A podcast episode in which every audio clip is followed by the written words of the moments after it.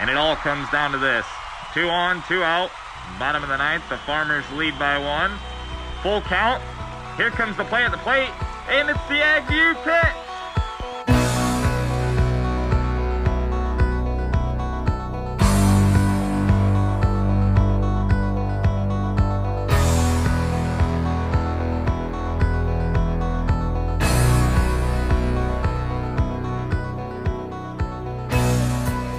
Welcome, everybody, to another episode of the Ag View Pit. And today we're going to have a little conversation about land rental agreements and leasing. And I've got Mike Downey with Next Gen Ag Advocates. And Mike, I really like that last word, the advocates part of it. Um, sometimes we see some issues with lease agreements and some challenges and things there. So I really like uh, some of the things you're doing. So, Mike, go ahead and introduce yourself and uh, tell us a little bit of, about you, the company and what you guys are up to. Yeah, appreciate being on, uh, appreciate, uh, Chris. And a little background about myself. I actually grew up on a family farm down in west central Illinois, and I can still remember very vividly back in 2000 when, when I was graduating college from the University of Illinois, and uh, price of corn at the time was about a dollar eighty and price price of beans of about 540 and uh so the opportunity to go back to my family farm that was already supporting a couple families was wasn't real strong. So my first job actually took me out to eastern iowa where i'm still today. Uh, my first job was with a farm management company where i worked at for a period of years. But then uh oh it was, it was probably 11 12 years ago when i first met uh, a gentleman by the name of steve bohr who is the owner of a company called Farm Financial Strategies, which which works with uh, families, farm families, and landowners on their estate planning and farm transition. He was actually meeting and working with my folks at the time, and I took a real interest in that area. And kind of fast forward to today, um, he, myself, and actually a retired farmer from over by the Quad Cities area, Glenn Moeller is his name, teamed up to found uh, find uh, Next Gen Ag Advocates, which the premise was helping match up retiring farmers that don't have a successor to uh, young producers to kind of carry on their operation. And uh, but we had to figure out how do we we got to have more than a matching program. How do we get compensated and have a you know a feasible company? And that's kind of where our leasing program started to be a third party, whether that's a match that we're making or even uh, just other situations where they just want help from a third party. Don't necessarily need the traditional farm manager hat, but just need a third party to uh, facilitate that discussion. So that's kind of how it's all developed, and uh, we've been doing that for a couple years now. Yeah, one of the things I really like about what you guys are doing, and and um, you know, obviously we work with with clients all over the US and Canada as well on on things from transition to analyzing cost production and those kind of things. But one of the things I really like about what you guys specialize in is on that leasing program thing you brought up. You know, we see a lot of times some issues with uh, land rental agreements between the the farmer and the landowner, and occasionally we see where situations where um, land management companies uh, maybe are not always advocates for both sides. Maybe maybe there's uh, uh, sometimes even create a bit of a divide. And the thing I really like about what you guys are up to is you actually work with the farmer and the landowner uh, together and as a third party and really help them create a synergistic relationship as opposed to an adversarial one. Talk a little bit about what that looks like.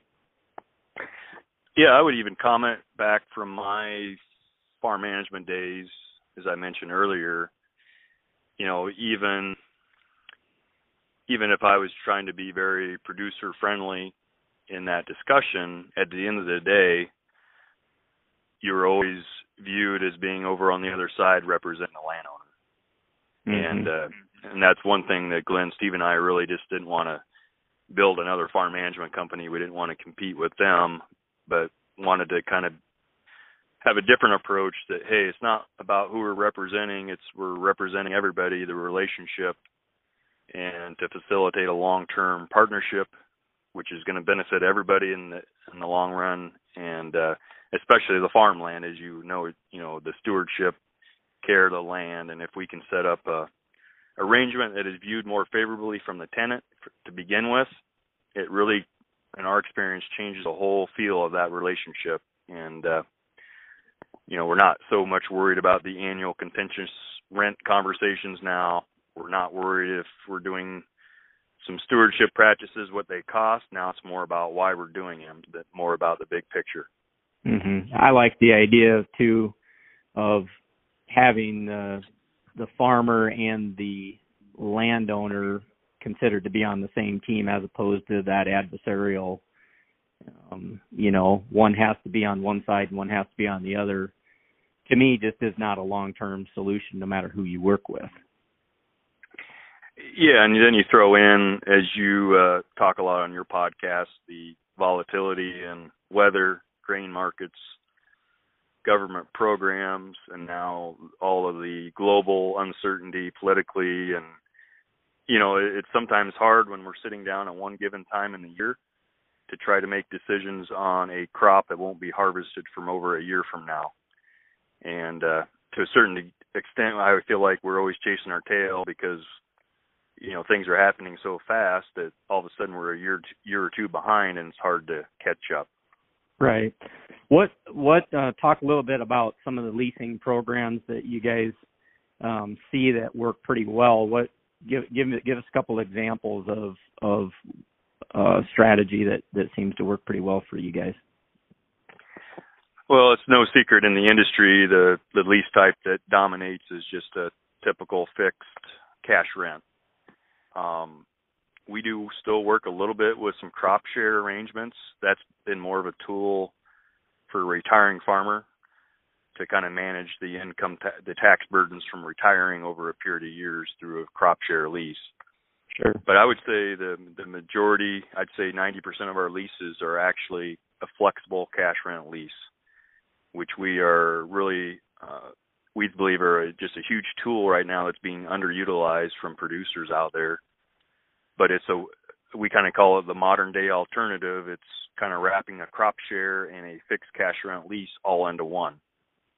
And uh we've seen the next generation that's you know inheriting land actually really like it. If you know if we sit down and have a conversation about them and talk about how they work they they really like them um they're not as reliant on the fixed income piece as maybe their parents were. And uh but if it's something that's viewed more favorable from the tenant because instead of you know expecting to get X that's being paid down the road, which may not be even a factual number because it's influenced by coffee shop rumors or whatever it may be.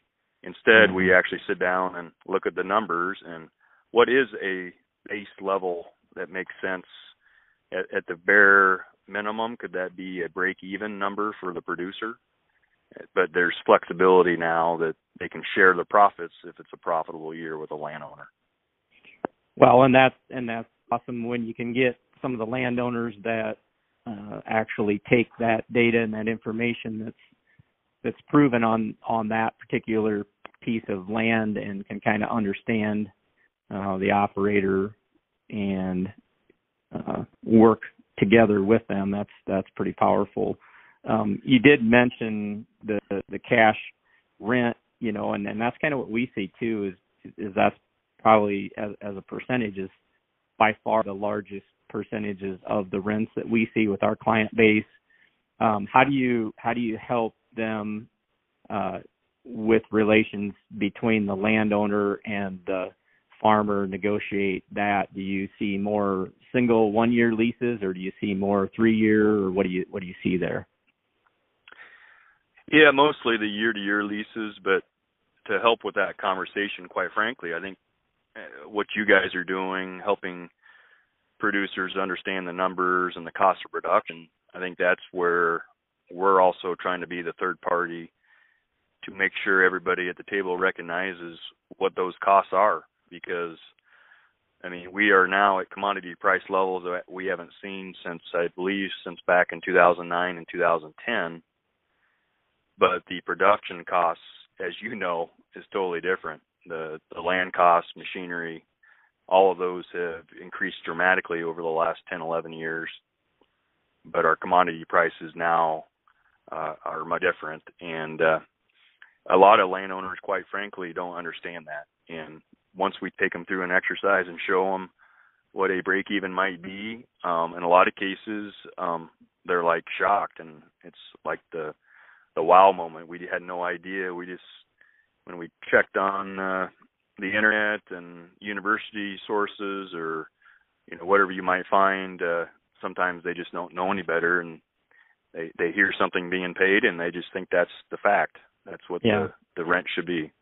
Well, and and to your point, we've we've ran into the same thing with a few few clients too when the landowner actually gets an opportunity to see that the margin how tight it is and then a lot of times I think there's a misperception, and, and we're running into that right now, where you know between COVID payments, CFAP payments, government payments, and crop insurance, uh, I think sometimes there's the perception from the landowner side of things that well, gee, they're they're getting all that money, um, when in fact, yeah, they're getting that money, but it's it's basically keeping them whole. It's not additional profit, and so you know, I think that that transparency is very important um, for them to understand that you know that's that's just basically keeping them whole. It's not additional income. It's not added profitability.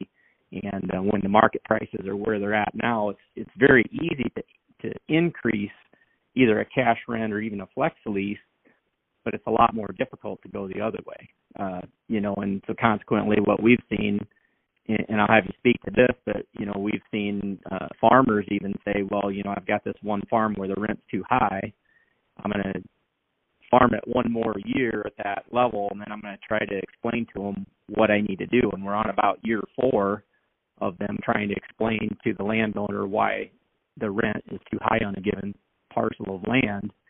Um, there's just very minimal, if any, any margin there, and um, uh, I have a partner that always said, you know, we don't need to do more just to do more. We definitely don't need the practice.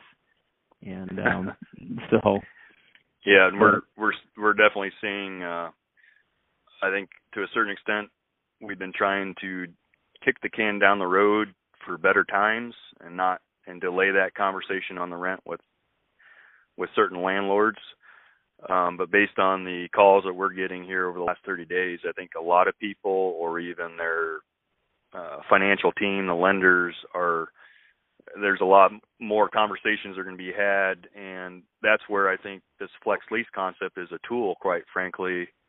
You know, it's one thing to go sit down with Mr. and Mrs. landlord and ask for a $50 per acre reduction in rent, but it, it's a different concept. Hey, would you consider a fifty dollar reduction, but here's a structure that we can still pay you if we have a profitable year. Um, otherwise, again, we're playing always playing this game that we're a year behind. If mm-hmm. if we don't if we don't have a, a good year this year, the rent isn't impacted till next year. If we have a really profitable year, next year the landlord wants more rent, but the, the year following that uh, that year, there's no guarantee that it'll be a good year. So it's always this uh, chasing the tail. So just trying to set up a structure that's more flexible and it, uh, you know we've seen once people get a year under their belt, they actually they they love it.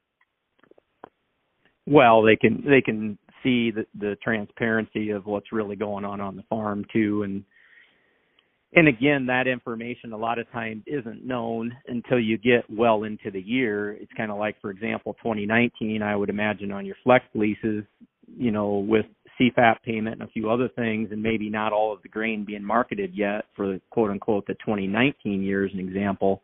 Sometimes that flex lease isn't complete then probably until you get well into the next growing season. Is that right? Yeah, that that'd be you know kind of a podcast in itself. Just you know one of the other reasons I think people shy away from those is there's just so many different ways to set them up.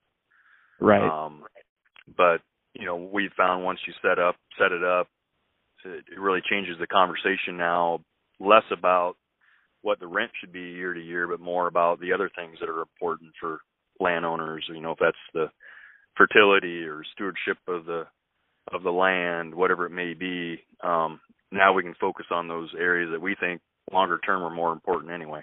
Right, right. So, what are you seeing for for on the cash side of rents? I know there's people that are going to be thinking this while they're listening to us talk. Well, what, what are rents doing? You know, what are you seeing? Are they are they flat? Are they going up? Are they going down? What what are they doing from what you've seen? Yeah, the challenge is is um, you know historically land rents tend to follow land values, and as you know, we the farmland market we just haven't seen a big adjustment adjustment in values with the uh, the farm economy over the last four or five years. We we see more and more non-farming groups interested in buying land, investors, institutional funds that are impacting and stabilizing the the farmland market, which is in, and hence you know stabilize the cash rental values as well. Mm-hmm. And uh, so yeah, I think uh, you know, still seeing it being stable, but I, like I said earlier, I think we're seeing definitely an increase um, from producers uh, reaching out and saying, "Hey, I think we're ready to have a difficult conversation. Uh, could we? Do you have any ideas to help us?" Or uh, you know, sometimes it's awkward as the tenant to have that conversation with a landlord, and but having a third party out there that, hey, they're doing something a little different. Would you take the time to to sit down and learn, and there might be benefits for for all of us in this. And so, uh, sure. uh, so there's definitely a lot more conversations, Chris. Whether those yield adjustments and rent downward, that's yet to be seen. But I think there's a lot. The mindset is there more so than we've seen in the last couple of years. Yeah, I think there's more motivation from the from the producer side to have those conversations, at least from what we're seeing with our client base more than ever just because of where commodity prices are currently, not to mention where they've been in the past, but especially this year, it's just really, really tight and things, things are, um, are increasing the motivation for producers to have that conversation. So with that said, um, is there any, any questions I haven't asked you? And then I'd like you to go ahead. I know you guys are going to be having a webinar um, coming up, and I want to have you um, kind of tell people how they can get a hold of you or how they could watch that webinar if anybody's interested in in kind of seeing what you guys are up to and what you're talking about there. Yeah, we often get asked from different groups to come in and speak on farm transition, whether that's estate planning, farm transition, whether that's in your family or, you know, again, we're doing more planning with families outside the family with non-related successors. And then uh, the land rents, is another one that we get asked to, to speak on with with COVID. Um, that's changed our approach on that. We prefer getting in front of people face to face, but we're gonna uh, try uh, more of a, I guess, through the Zoom platform, um, different segments on estate planning, farm transition. We're having our one on land rents next Monday, August 3rd, and that'll be you know 45 to 50 minutes with some questions and some uh, real valuable information. So yeah, if anybody's uh, still interested, I th- I still think we have some room um, if, if folks want to sign up for those. Where do they go to sign up for that? Just the Next Gen Ag Advocates website. Yeah, we have a flyer with additional details right on our homepage. Uh, our website is nextgenag.us, and there'll be information on there to either call in or email their information that we can uh, get a link out to them ahead of time. Awesome. Well, that sounds good. That's one of the one of the questions we get a lot from our clients, and and I think you know the whole goal is for all of us that work with producers, help producers, is that that we kind of work together to uh, have kind of the same mission is is just to make sure that we're out here and and doing what we can for the for the farm community. Um, being a producer myself, uh, we will take all the help we can get to try to figure out how to how to be profitable in these some of these trying times with COVID and some of these other things going on in the economic environment. But uh, Mike, Next Gen Ag uh, Advocates, we really appreciate your time today and uh, thanks for the conversation. Likewise, thank you very much. Appreciate the opportunity. You bet. And thanks everybody uh, for listening. If you've got questions on this, want to get a hold of us, we can get get you uh, connected with these guys and uh, tie in on some ideas for some land rental agreements that that might work. well for your operation. So again, thanks everybody for joining us on this episode of the AgView Pitch. Catch you next time.